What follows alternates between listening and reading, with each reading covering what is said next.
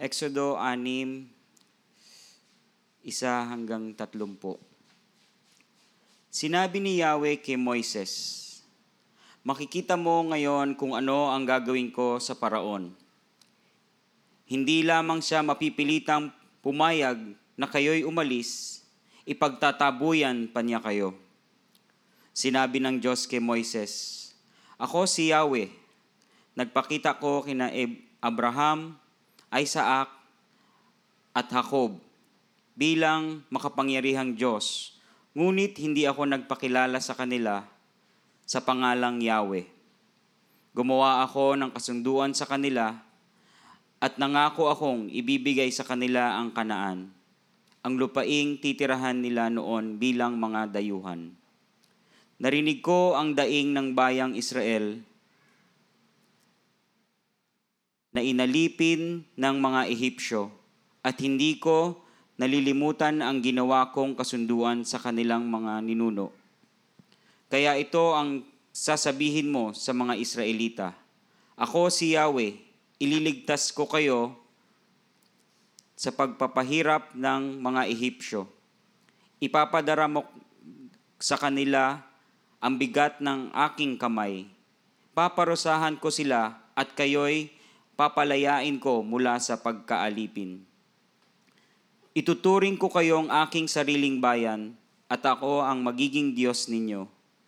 At makikilala ninyong ako si Yahweh, ang inyong Diyos, ang nagligtas sa inyo sa pagpapahirap ng mga Ehipsyo.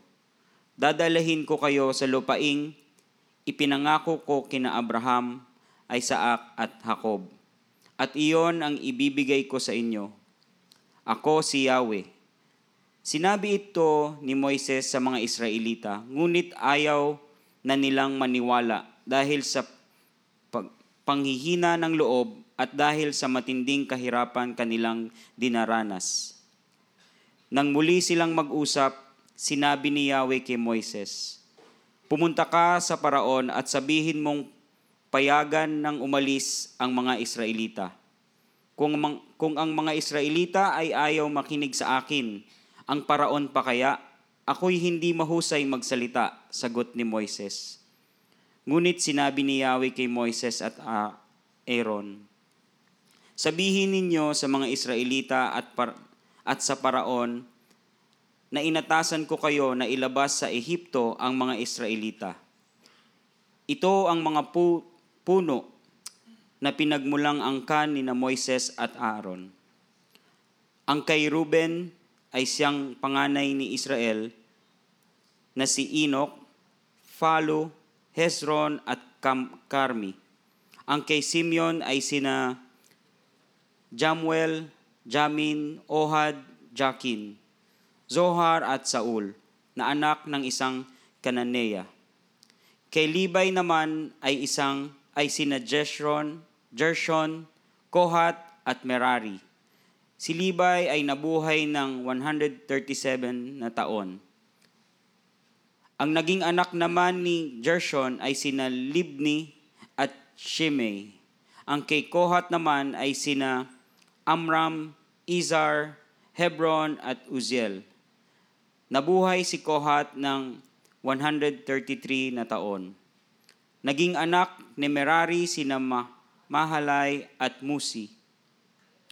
Ito ang mga angkan ni Lipi, ni, sa Lipi ni Levi.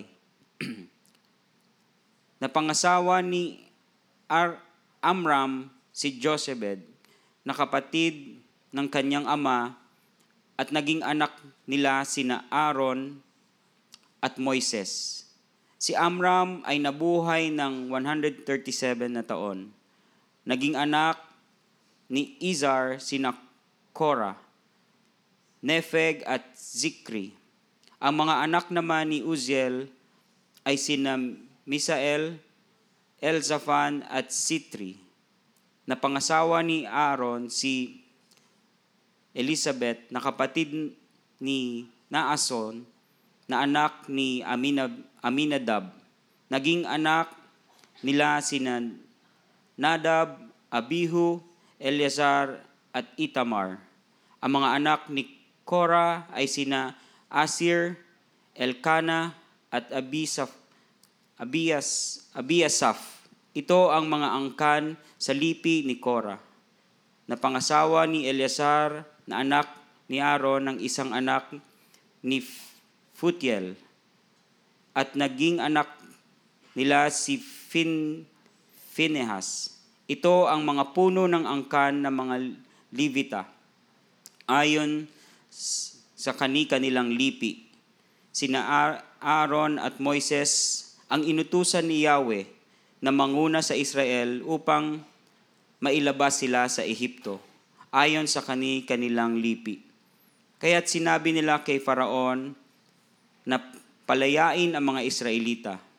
Nang si Moises ay, na, ay kina, kausapin ni Yahweh sa Ehipto, ganito ang sinabi sa kanya, Ako si Yahweh, sabihin mo sa Paraon, sa hari ng Ehipto, ang lahat ng sinabi ko sa iyo.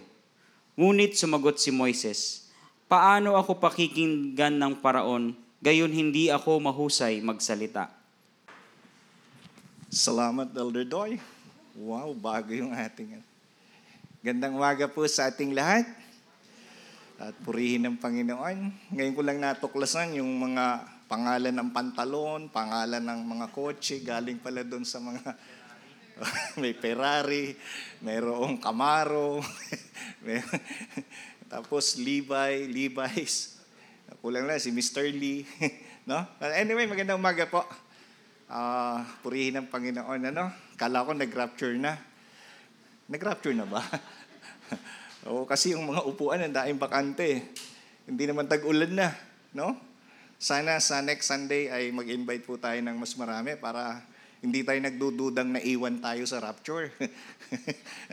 Nakakatuwa. Pero balik po tayo sa Exodo. Ah, bago po yung mensahe, kwento ko muna po sa inyo yung nangyayari sa amin doon sa Iriga kasi pasukan na. Karamihan doon ay dati, nung dumating ako mga hindi nag-aaral, yung mga young people natin. Tapos, tinan, ba't di kayo nag-aaral? Anong sitwasyon? Eh, hindi po kaya ng magulang namin. Wala kaming panggastos. Ah, ganun ba? O sige, mag-enroll kayo. Enroll, enroll, enroll. Nung dumating na yung gastos, Pastor, sabi mo mag-enroll kami. eh, Siyempre bilang pastor, luluhod ka sa Panginoon. At nakakatuwa po, lahat sila nakapag-enroll, pumapasok na sa college. Sabi ko, walang magpapastor o walang magdidid sa church na hindi kayo magiging magandang halimbawa.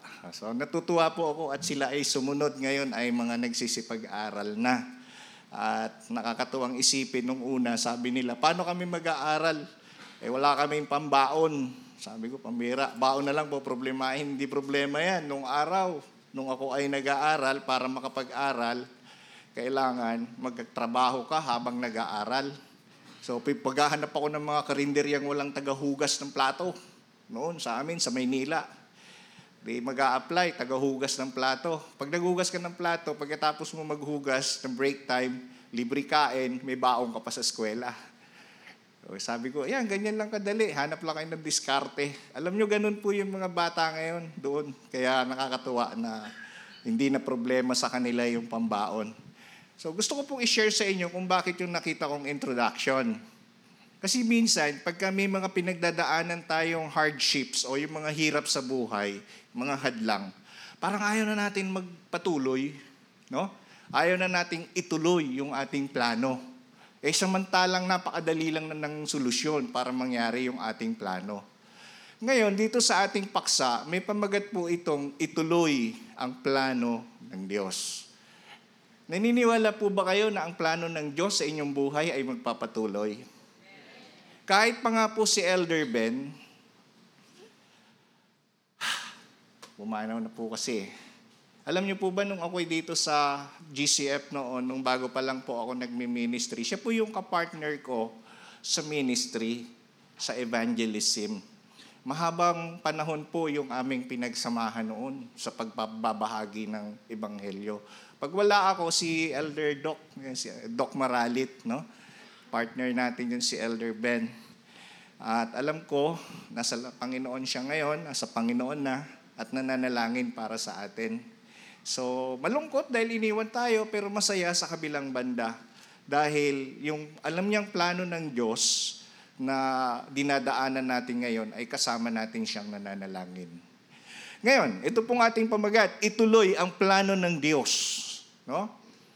Bakit ituloy? Balikan muna po natin sa kasaysayan, sa chapter 5 nung nakaraan, na unang hakbang ni Moses o ni Moises sa pagharap sa paraon, na black kaagad sila. No? Dahil tinanggihan ni Paraon yung kanyang sinabi mula sa utos ng Diyos. Sabi ni Paraon, sinong Yahweh? Hindi ko nga kilala yung Diyos mo eh. Wow. Kaya nung nai, naibahagi na ni Paraon yung sinabi ni ni eh, naibahagi na ni Moses yung sinabi ni Paraon sa kanyang kababayan sa chapter 4, nagsamba sila, nagpuri sa Diyos. Pagdating sa chapter 5, laglak balikat na sila. Hirap naman magpatuloy ng plano ng Diyos. Parang ganon. Ngayon, dito sa ating paksa, kapatid, pakilabas yung slide. Tingnan po ninyo sa inyong mga bulletin. No? Mapapansin natin dito, background, Sina Moises at Aaron ay nakipag-usap sa paraon na payagang umalis ang bayan ng Diyos. Nagresulta ito na lalong nagpagpapahirap sa mga Hebreo. Hindi na nagbibigay ng dayami ang mga Ehipsyo sa paggawa ng mga tisa, ngunit parehas na dami pa rin ang hinihinging magawa. Napakahirap no, no? Yung gagawa ka ng isang bagay na kulang yung materyales o wala yung materyales na kailangan mo. Ikaw ang maghahanap. Kaya ang mga Israelita ay pinanghinaan ng loob at isinisi kina Moises ang naging masamang kalagayan nila. Na lalo silang pinahirapan. So, nagresulta po ito ng pananalangin ni Moises sa Diyos na kung saan ipinapahayag niya ang kanyang nadaramang suliranin at mga pag-aalinlangan. So si Moses, wag natin masyadong husgahan. Tao pa rin yan. Parang katulad din natin na kung may mga pinagdadaan ng problema sa buhay, parang pakiramdam natin ay nag-iisa ka na. Parang pakiramdam natin ay wala na tayong pag-asa. Normal po yan. No? Bagamat ang pinakamaganda sa buhay ni Moises, siya ay nagpapatuloy sa ipinagagawa ng Diyos. Siya ay masunurin at makikita rin natin yung kanyang pagtitiwala sa Panginoon. Bagamat may mga pag-aalinlangan. Dahil doon, mapapansin natin, tiniyak ng Diyos, take note, tiniyak ng Diyos kay Moises na kanyang ililigtas ang Israel mula sa Ehipto. Hindi po binago ng Diyos yung kanyang plano. Simula nang ang Diyos ay malaman at marinig niya, mapakinggan niya yung mga hinaing ng bayang Israel, hindi nagbago yung kanyang plano. Ipagpapatuloy niya yan kahit may humadlang pa dyan, kahit sino pa yan, ipagpapatuloy ng Panginoon yan. Narinig ng Diyos ang panalangin ng Israel at nakikita ang paghihirap ng bayan na kanyang hinirang. At dahil doon, mapapansin din natin na isisiwalat ng makapangyarihang Diyos ang kanyang plano upang ipakita sa paraon ang kanyang natatanging lakas. Yan po ang maganda rito. No? Tangi riyan ay tiniyak ng Diyos kay Moises kung sino siya. Yan po eh. Napakaganda ng mga kasaysayang ito sa buhay ni Moises kasi mapapansin niya natin sa pagsunod niya sa kalooban at sa plano ng Diyos, ang Panginoon palaging nagpapakilala sa Kanya. Dito mababasa po natin siya ang makapangyarihang Diyos o sa English translation makikita po ninyo yung salitang El Shaddai. No? El Shaddai. Na ang ibig sabihin Almighty God sa English o sa Tagalog pinaka makapangyarihang Diyos. Dahil wala nang ibang Diyos kundi tanging siya. At saka ipinakilala rin ng Diyos ang kanyang pangalan bilang Yahweh na ang ibig sabihin ang Panginoon or sa English ay Lord. Kaya dito mga kapatid, walang sino man o kahit anuman ang makapipigil sa plano ng Diyos kahit ang pinakamakapangyarihang hari sa daigdig sa panahong iyon ay hindi kayang hadlangan ang plano ng Diyos. Kaya tinanong ko kayo eh, naniniwala ba kayo na may plano ang Diyos sa buhay ninyo? Ano sagot nyo? Yan. At dahil alam natin na ang Diyos natin ay makapangyarihan at pinakamakapangyarihan, take note, pinakamakapangyarihan, walang sino mang makahadlang sa plano ng Diyos sa inyong buhay. Naniniwala kayo doon? Ah, umina na yung amen nyo, no? Naniniwala ba kayo na ipagpapatuloy ng Diyos ang plano niya sa inyong buhay? Kahit humarap pa kayo sa pinakamakapangyarihang tao sa mundo, walang makakahadlang. Yung iba naman kasing mga Kristiyano, konting problema lang, Pastor, ayoko na maging Kristiyano. Ang hirap. Parang ganun na yung pananaw, no? Kaya ang tanong, ano-ano ang mga aral na makikita, natin dito sa paksang ito?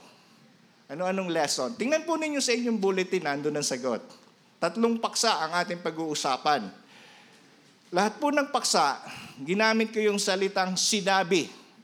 Sinabi, ibig sabihin ito'y hango sa mga pananalita una sa kay Moses at sa Diyos. Dito makikita natin, sinabi ng Diyos kay Moises na muli niyang pagtitibayin ang kanyang tipan kina Abraham.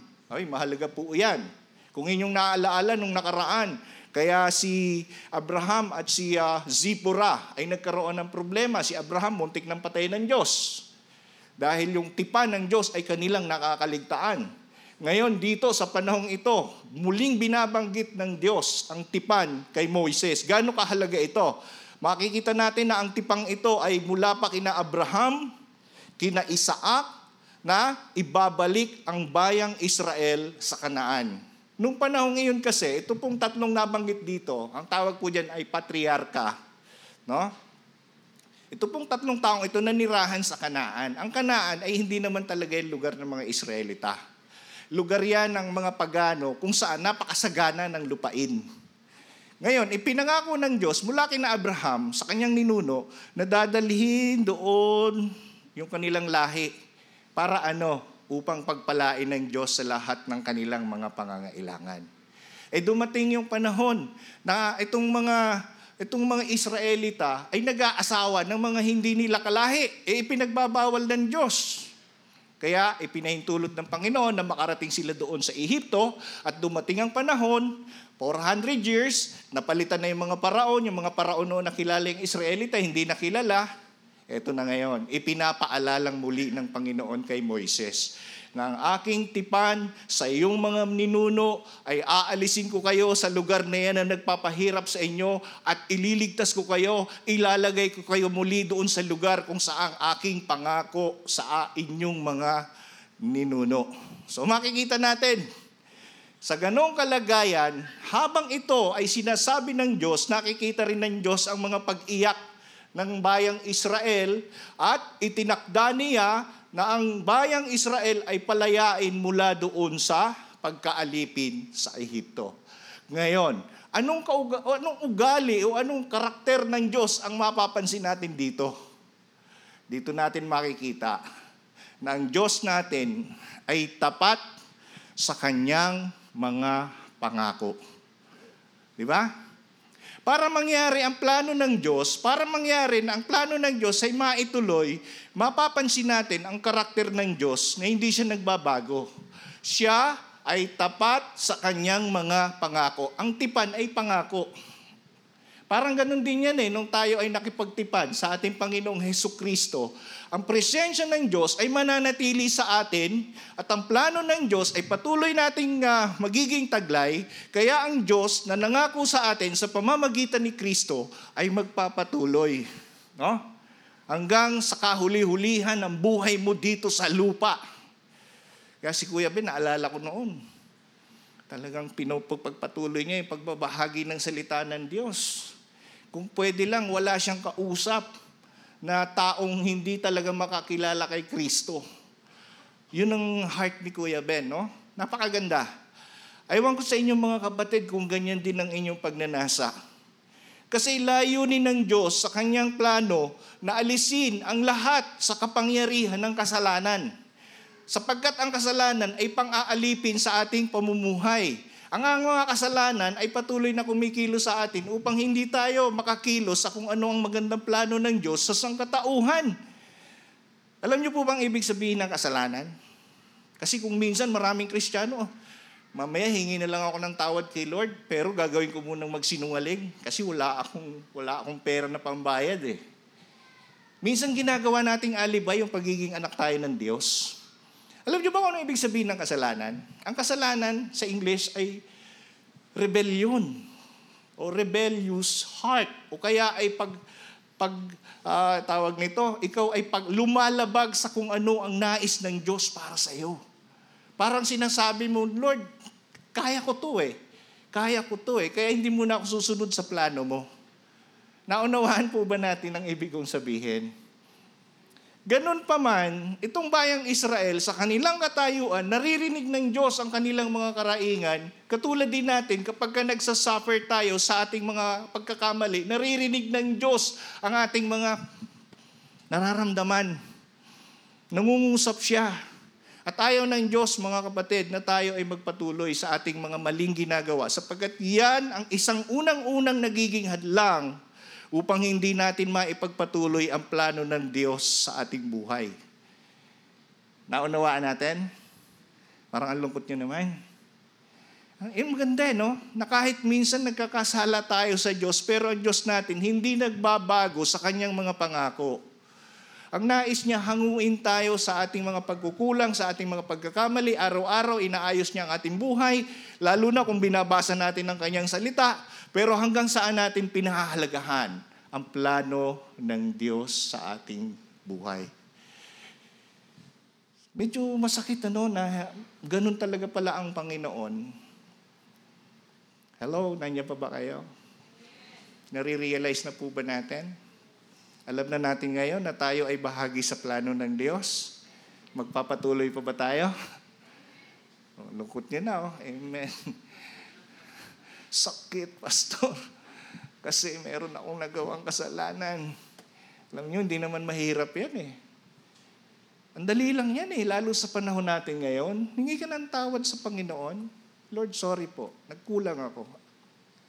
Yung plano mo nawawala sa landas mo dahil sa aking mga mali. Balik loob tayo sa Panginoon.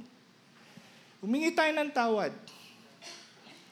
At huwag na natin gawin yung mga bagay na mali at kung saan aakayin tayo ng Panginoon sa isang panibagong direksyon, direksyon na kasama natin ang Diyos sa ating buhay. Hello? Tingnan niyo itong pangalawa. Tingnan natin to. Nung sinabi na ni Moses sa mga tao ang plano, ito ang reaction ng mga tao. Parang tayo rin ngayon tumahimik. Hindi nakinig yung mga tao. Disappointed. Disappointed sila. Ganun din lang naman pala eh. Lalo pala kaming maghihirap. Sila ay dismayado. Nataglay ang hirap na nararanasan. Sa halip na magbalik loob sa Diyos, dis, dismayadong dismayado. Pero sabi ng Lord, inutusan ng Diyos si Moises kay Paraon na ito'y sabihan ng kanyang plano. Ito namang Moises, nahawa na. Nagdahilan na ng kanyang pagtanggi. Sabi ni, Lord, sabi ni Moses, Lord, hindi po ako marunong magsalita. Eh kung yung mga Israelita nga, hindi nakinig sa akin, si Paraon pa kaya? Eh katigas ng puso, pusong bato. Nadagdagan pa ng bakal, di pusong bato at bakal na. Ay, hirap no? Pinagagawa ka ng Diyos sa isang bagay, pagkatapos, may mga humahad lang, pagkatapos, nakakalungkot dahil ginawa mong mabuti, ikaw pa yung napasama. Experience yun ba yun? Ganito po ang katayuan ni Moses sa panahon ito. Kayo ang lumagay kaya kay Moses. Ano kaya sa palagay nyo? Baka sabihin natin, Lord naman, hindi naman ako nag-aaral sa Bible school. Pwede bang si pastor na lang? Lord naman, hindi naman ako kasing gagwapo ng mga pastor sa GCF. O tingnan niyo yung mga pastor and elders natin. Di ba? Mga mukhang model. Mga model. no? Ang dami nating alibay. Nakuha niyo po yon.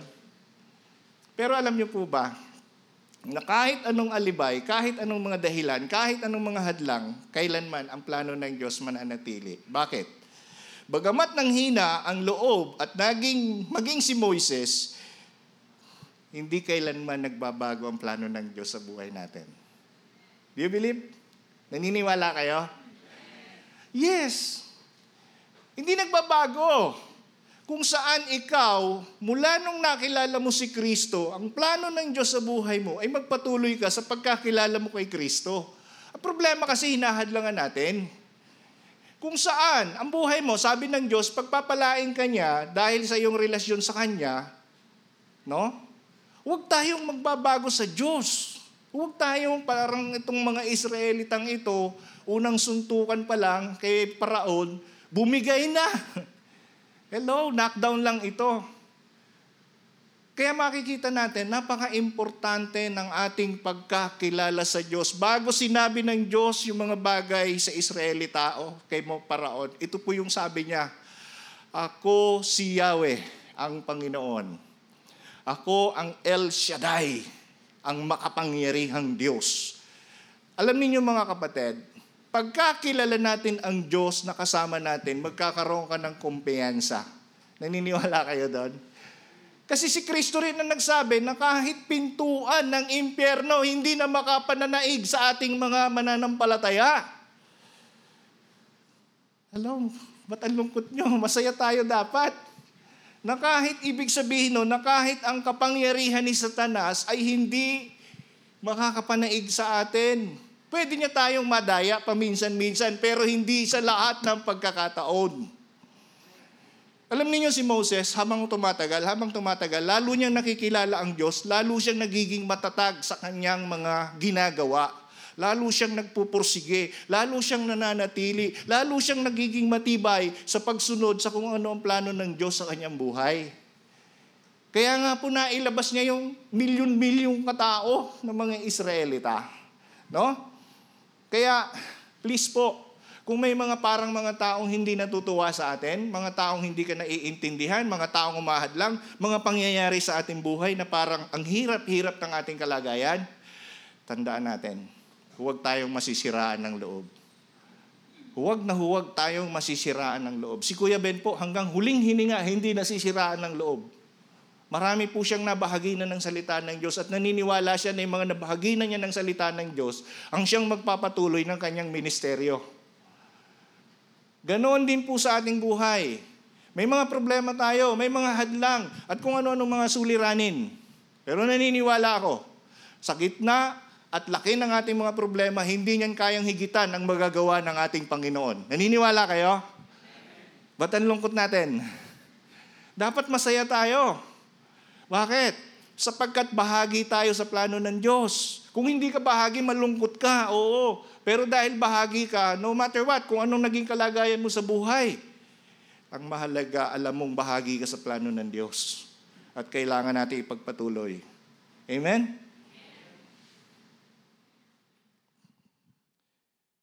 Alam ninyo, nung mga panahon na yung mga bata, parang siraan loob sa pag-aaral. Ganito ko po sa inyo dahil sila po ay mga bagong mananampalataya. Sabi ko, yung bang pag-aaral ninyong inyan ay para lang sa sarili ninyo o para makapagbigay kayo ng karangalan sa Diyos? Dahil kung para lang sa sarili ninyo, tama, manghihina ang loob ninyo. Pero kung handa kayong magbigay ng karangalan sa Diyos, kaya ng Diyos na ipagkaloob anumang bagay na kailangan ninyo para kayo makapag-aral. Sabi nila, Amen, Pastor, hindi namin alam kung anong gagawin. Ang ginawa ko po, sinasama ko sila sa mga outreach program. Yung iba dyan, madalas makikita nyo na, na sinasama ko rito. Habang kasama ko sila, nauunawaan nila unti-unti. Naririnig nila yung mga elders natin, yung mga pastors natin, kinikwentuhan sila. Unti-unti, naunawaan nila. May isang outreach program po tayong ginagawa dito sa Pulanggi, sa isang katayan ng manok. No, hindi manukan kundi katayan ng manok. Ito pong katayan ng manok na ito, dati mga ilang trucks lang yung mga kinakatay. Later on, dahil every Friday morning, nando doon kami, nagsishare ng Word of God, inaano namin mga empleyado, sinishare namin ang Word. Yung pong kanilang katayan, lumakas ng lumakas, dumami. Tapos yung mga tao po doon na dati per head lang ng kinakatay na manok ang bayad, ngayon naging fixed na po yung salary nila. At yung sweldo po nila is above minimum wage dito po sa province. Tapos may mga benefits na sila. Nung nakausap ko yung mga tao, tuwang-tuwa. Sabi niya, Pastor, alam mo ba na kami ay blessed na blessed? Bakit? Kasi habang ipinagpe-pray po ninyo kami, nakikita namin yung improvement ng, ng pabrikang ito at pati kabuhayan namin ay nakakatulong na sa mga pangangailangan nila. Tapos, yung mga young people, sapagkat ang subject ko po, yung mga young people na kasama ko, no, ay mga nagsisipag-aral, akalain po ninyo na yung isa sa mga may-ari nagsabi sa kanila, gusto pala ninyo mag-aral, alam nyo may mga ini-sponsoran akong mga nag-aaral. O sige, submit ninyo sa akin ang lahat ng pangangailangan ninyo at ako nang bahala. Alam ninyo, doon nakita ng mga bata kung paano kumikilos ang Diyos kapag isinasagawa mo ang kanyang layunin sa iyong buhay. Naintindihan po natin? Halos dalawang taon pa lang po silang mananampalataya. Pero ngayon doon nila naintindihan na kung ano ang ipinagagawa ng Diyos sa iyo, bagamat imposible yung mga bagay na gagawin mo, ipagkatiwala mo sa Diyos sapagkat walang imposible na ang Diyos ay gagawa sa buhay ng mga tao. Ngayon, naniniwala po ba kayo na ang Diyos natin ay gagawa rin sa inyo? At patuloy na gagawa at gagawa at gagawa para mangyari yung kanyang layunin. Amen? Tingnan natin itong pangatlo, ha? Kung paano. Sa pangatlo, sinabi ang pangalan ng mga leader ng Israel, yung mga angkan-angkan kanina, mula kina Libay, sila Simeon, may Ferrari, may, may kung ano nung pangalan ng kotse, may Mustang, ay, Mus, Musni, no? Sinabi ang pangalan ng mga leader ng Israel bilang pagkilala. Sila'y nakaayos, ibig sabihin organize yung kanilang lahi-lahi. Kasi 12 tribes po yun, binanggit. Tapos yung mga anak-anakan nila, yung mga naging anak-anakan nila, at ang kung ano-ano pa. No? Nakaayos bawat pamilya. Ang angkan ni Moses at Aaron ay binanggit din. Kasi sila'y galing sa angkan ni Levi, no? o ni Levi. Anong ibig sabihin nito? Ba't binanggit yung mga pangalan? Wala naman dun yung pangalan natin. No? Kasi pangalan natin unique eh. Pinoy na Pinoy eh. Pero hindi nyo alam, marami sa pangalan natin galing sa Kastila. Unang-una, gusto ko pong sabihin sa inyo, ang kahalagahan ng mga ginawa ng Diyos sa mga angkang ito ng bayang Israel. Nakuha niyo po? Bakit nire-record? Kasi mapapansin natin na itong angkang Israel, wala nakita doon na, na hindi nagkaanak. Eh sa kanila, pag may anak, kayamanan yun. Dito sa Pilipinas, pag maraming anak, Siyempre, kayamanan pa rin, ano? Kaya lang, iba na yung pananaw ng iba ngayon. Pero sa akin, kayamanan ng mga anak. Tingnan nyo, pag wala mga kabataan, sino tutugtog sa atin? Ako sa palagay nyo. Sino tutugtog sa atin? Mga gurang. pag mga gurang na, hirap nang mag-practice. No? Tamad nang pumunta sa praktisan. Eh, sa bagay, wala naman ditong gurang eh. Wala yung mga elders natin na ano eh. No? But anyway, makikita natin yan. Dito natin maiintindihan na sa kanilang mga angkan, ang Diyos ay kumikilos. Sa anong paraan? Sa pamamagitan ng kaayusan at mga pagpapala na nakamit ng bayang Israel. Bakit binanggit? Upang makita natin na dito, sa angkang ito, naroroon ang pagpapala ng Diyos na hindi lamang sa kanila, kundi sa pamamagitan na rin natin, sa pamamagitan ni Kristo. Hanggang sa atin nakarating. No? Kaya lang yung iba hindi nararamdaman, hindi na iintindihan yung kaugnayan ng mga sinasabi ng salita ng Diyos sa kanyang buhay kasi hindi nagbabasa ng salita ng Diyos. May kaugnayan din po yan sa atin. Nang ibig sabihin yan, maging ang ating mga buhay, kung mananatili tayong sumusunod sa direksyon at sa plano ng Diyos, ang buhay natin unti-unting aayusin ng Panginoon. Ino-organize, no? Kung dati hindi organisado, ngayon organisado na. Bakit? Kung dati nung hindi mo kilala si Kristo, ang gulo ng takbo ng isip mo, mahilig ka magbisyo, ngayon dahil kay Kristo, nababago ang pagkatao mo, nababago ang pananaw mo sa buhay, nagiging mabuting ama ka na ng tahanan, nagiging ina na magandang halimbawa sa iyong mga anak, mga anak na sumusunod sa magulang, at mga anak na patuloy na lumalayo sa paggawa ng kasamaan. Kaya napakaganda po na nakikita natin dito sa ating iglesia yung magandang kapatiran at mga samahan. Na hindi lamang po tayo dito magkakakilala sa muka. Alam nyo ba, kung pwede, kung pwede lang lahat kayo, babanggitin namin sa panalangin. Na hindi lamang po tayo rito tuwing Sunday nag-aalalahanan. Kayo po'y lagi naming inaalala. No? Na ang bawat isa dito sa atin ay nagmamahalan dahil kay Kristo. Alam niyo po ba yun? Nagdadamayan, nagtutulungan at nagkakaisa. Ang problema sa atin, tayo ang lumalayo. Parang ayaw natin makihalubilo. Ah, pastor, ikaw pala yan. Pagka nakita sa mall, parang si pastor, ay hindi, nakakahiya, hindi na lang ako. Di ba ganon? Nag-iiwasan? Mga kapatid, gusto ko pong sabihin sa ating lahat na tayo ay bahagi sa angkan ng mga patriarkang ito, no? Hindi nga lang sa dugo, kundi saan? Sa kanilang relasyon sa Diyos. Sa ating katayuan, sa ating relasyon kay Kristo, kaya tayo nagkakaroon ng kaugnayan sa ating Panginoong Diyos. At naniniwala ako na walang mga anak ng Diyos, na walang mga anak ng Diyos ang hindi susunod sa kung ano ang plano niya sa ating mga buhay. Amen? Ba't ang lungkot nyo na naman? Dapat masaya tayo. Kaya mga kapatid, kung tayo ay mga anak ng Diyos, magtulungan po tayo. Sama-sama tayong lumago. Sama-sama tayong magpaalalahanan. Sama-sama tayong magbahaginan. Sama-sama tayong kumilo sa kung anong plano ng Diyos. Sama-sama po tayo sa iisang direksyon na ninahangad ng Diyos sa ating buhay. Ano yon? Ituloy ang kanyang plano.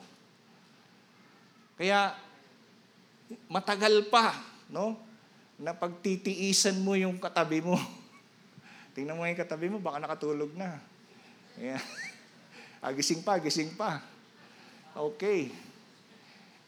Ibig sabihin yan, yung pagtitiis mong yan, bahagi sa plano ng Diyos na ang kapatid mong iyan, tutulungan mo, patuloy mong sasamahan, magiging kabalikat mo sa kung ano ang direksyon ng Diyos sa ating buhay. Amen? Kaya minsan, pagka tayo nagkita-kita, talaga naman, ano, parang ayaw na magkahiwala-hiwalay. Darating ang panahon, magkikita-kita tayo hindi lamang po dito sa mundo. Na kung saan naroroon si Kuya Ben, naghihintay na sa atin. No? Siguro ang prayer ni Kuya Ben, Lord, pagpuntahin mo na sila rito. Ang ganda kaya dito. At tanong, sino kaya mauna? Ano? Pero napak, napakaganda kasi alam natin pupunta tayo doon. Ang hirap niyan, maraming mga tao, no? Hindi alam ang papunta ron. Yung mga kapatid ko po umuwi from Manila. Tapos nag-meet up kami noong Friday and Saturday.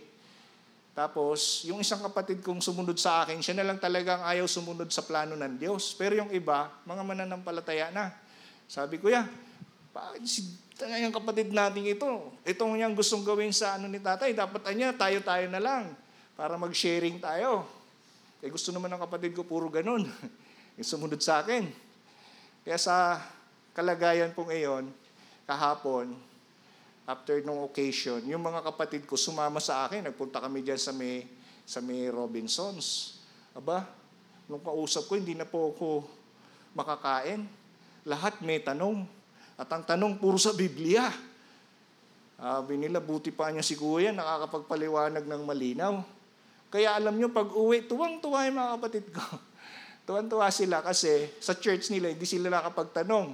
Samantalang dito, nung makaharap ako, parang ayaw na akong pauwiin dito sa Iriga. Gusto, dinala ako sa kanila. Sabi ko, pag-pray ninyo na magkaroon tayo ng reunion na talagang tayo ay magka-usap-usap tungkol sa salita ng Diyos. Mga kapatid, anong ibig kong sabihin? Napakasarap na maunawaan natin ang salita ng Diyos. Kasi ang salita ng Diyos, ang siyang magiging gabay natin upang maunawaan din natin ang kanyang plano. At pag alam mo ang plano ng Diyos, unti-unti ang kapangyarihan ng Diyos malalaman mo.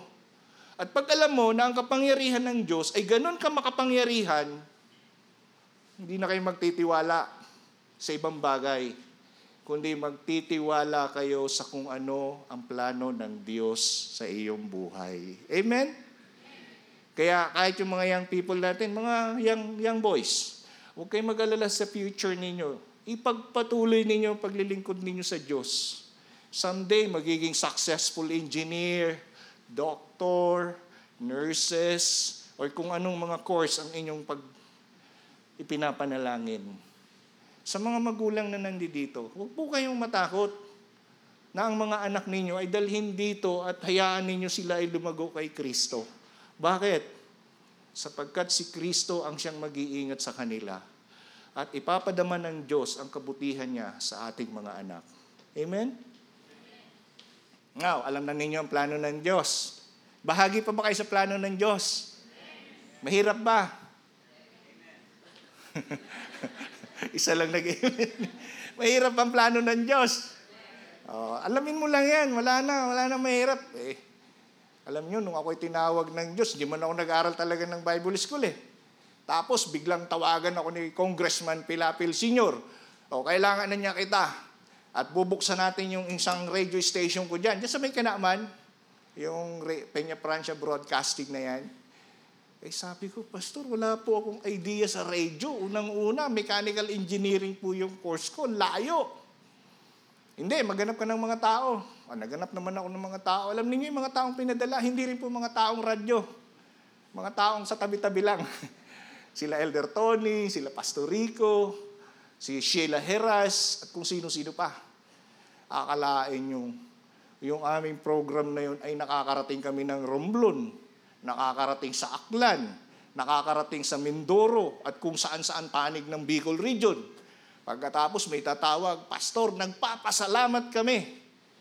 Sapagkat yung dahil sa prayer ninyo, ito ngayon yung church namin. Ito ngayon yung mga anak namin gumagaling sa kanilang mga karamdaman. Ang daming mga sulat, ang daming mga text. Tapos may mga indecent proposal din. Alam niyo indecent proposal? Pastor, pinadalang kita ng load.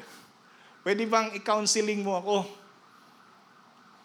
Sino po ba kayo? Ako po ay isang matandang dalaga. Kailangan po makipagkita ka sa akin patay. Sabi ko, saan po kayo? Dito po sa Visayas region. Sabi ko, layo, wag na po. Mga ganun eh, no? Humihingi ng kapalit. But anyway, napakabuti ng Panginoon.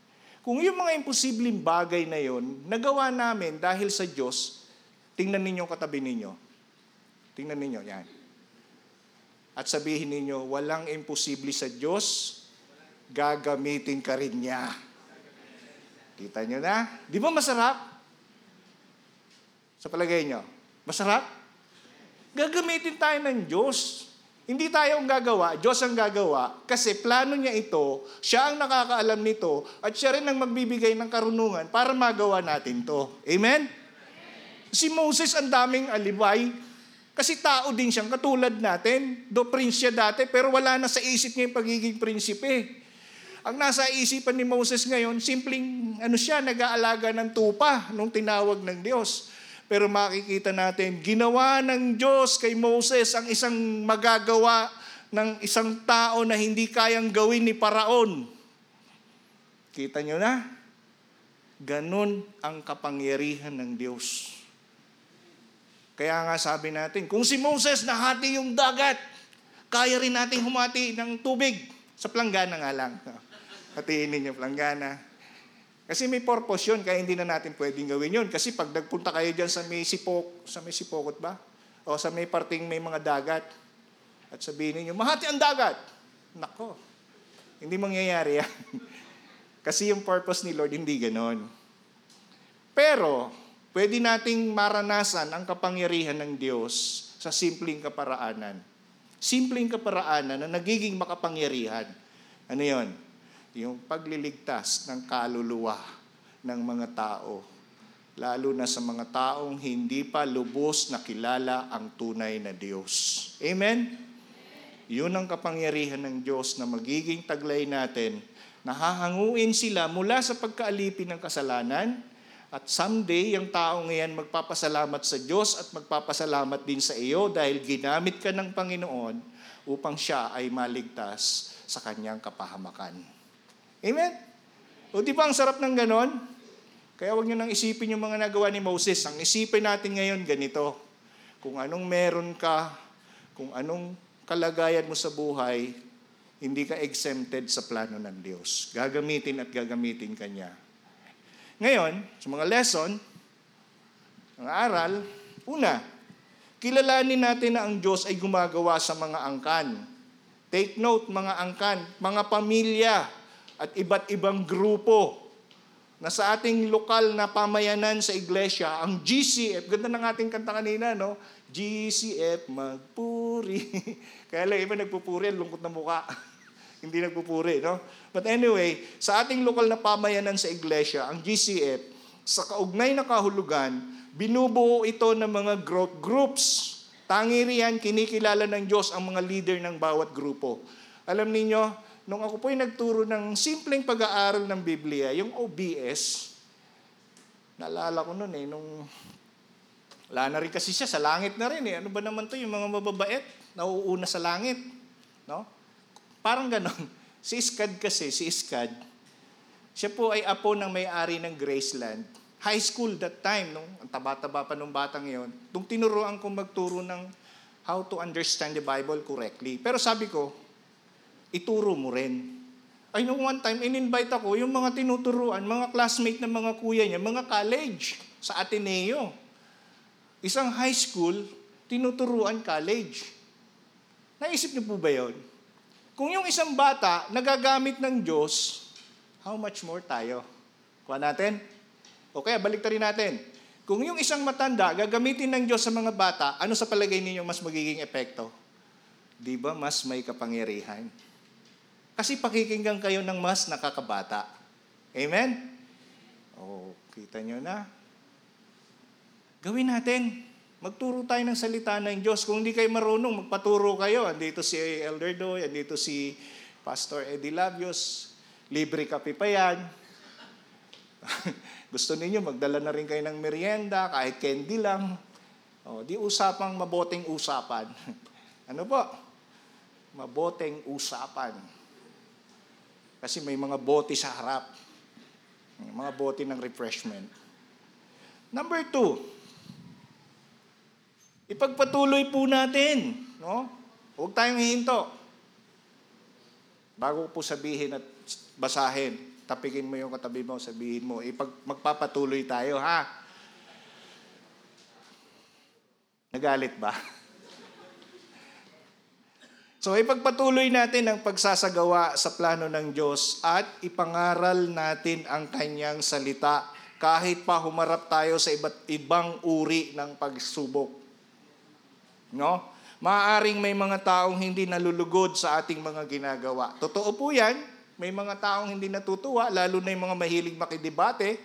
Ngunit mas mahalaga ang pagpapatuloy sa mabuti nating gawa. Take note, ang ating ginagawa ay mabuti. At kung ginagawa mo ay mabuti, hindi ka dapat nahihiya. Amen? Sila man ay miyembro sa ating pamilya o samahan sa paligid, subalit higit na mahalaga ang pagsunod sa Diyos. Sapagkat paano mo matuturuan sumunod ang tao sa Diyos kung hindi tayo magiging mabuting halimbawa? Kaya kung tayo nga iyon talaga at tayo ay bahagi sa plano ng Diyos, ikaw, kapatid, tayong lahat, ang mabuting halimbawa na inilalagay ng Diyos sa pagsunod sa kanyang plano. Tingnan mo katabi mo, tingnan mo. O, di ba? Kita ang halimbawa. Para silang mga model. Sila yung mga model na, ng mga Kristiyano. Number three, Magtiwala na mananatiling tapat ang Diyos sa kanyang pangako. Wow! Naniniwala ba kayo doon?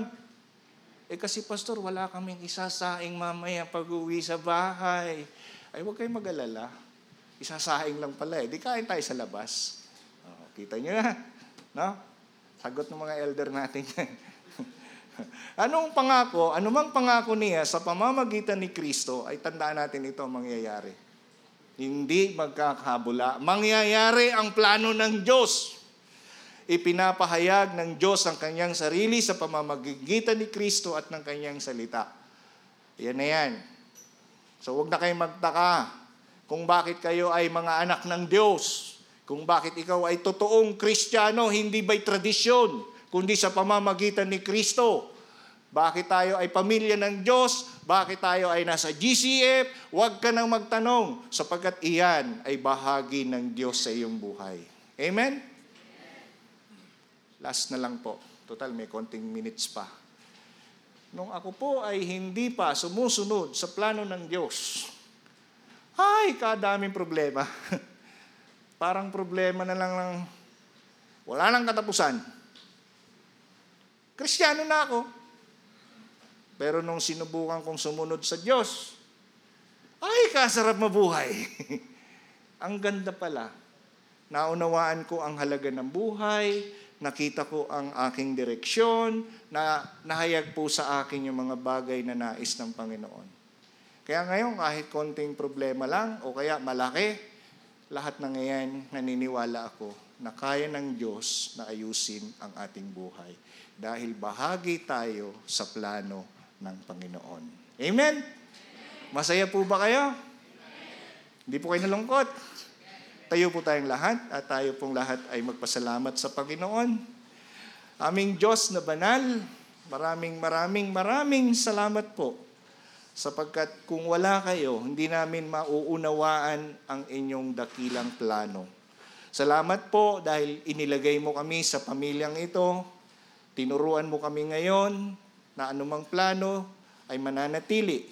Bagamat may mga kalagayan na may hadlang o pinanghihinaan ng loob katulad ni Moises at ng kanyang mga kalahi, ngunit naniniwala kami, Panginoon, bahagi lamang po iyon upang lubos ka naming makilala. Ikaw ang El Shaddai. Ikaw si Yahweh na aming Panginoon. At naniniwala din po ako, Panginoon, na hindi lamang yung mga nandoon sa Bibliyang nabanggit ang inyong pagpapalain, kundi ngayon itong inyong mga anak na naririto sa GCF. Batid ko po na limitado ang aming kakayahan.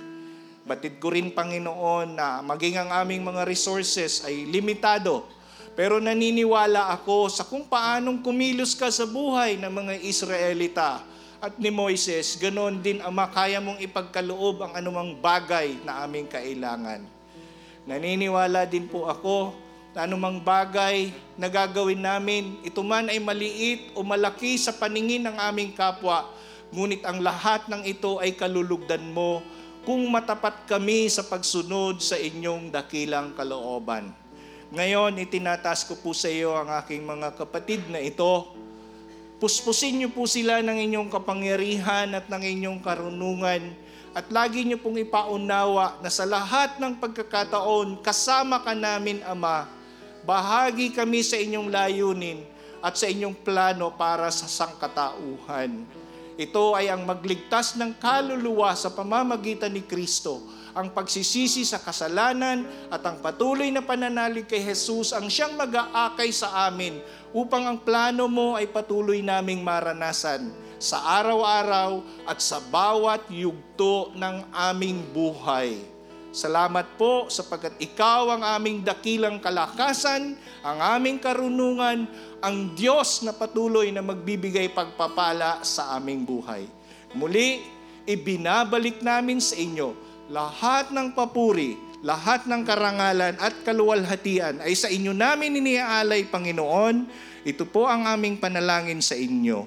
Sa Kanya na makapag-iingat sa inyo upang hindi kayo magkasala at makapaghaharap sa inyo ng walang kapintasan at may malaking kagalakan sa Kanyang kaluwalhatian na sa iisang Diyos na ating tagapagligtas sa pamamagitan ni Heso Kristong ating Panginoon, sa Kanya ang kapurihan, karangalan, kadakilaan at kapangyarihan mula pa noong una, ngayon at magpakailan paman. Amen. Palakpakan natin ang Panginoon.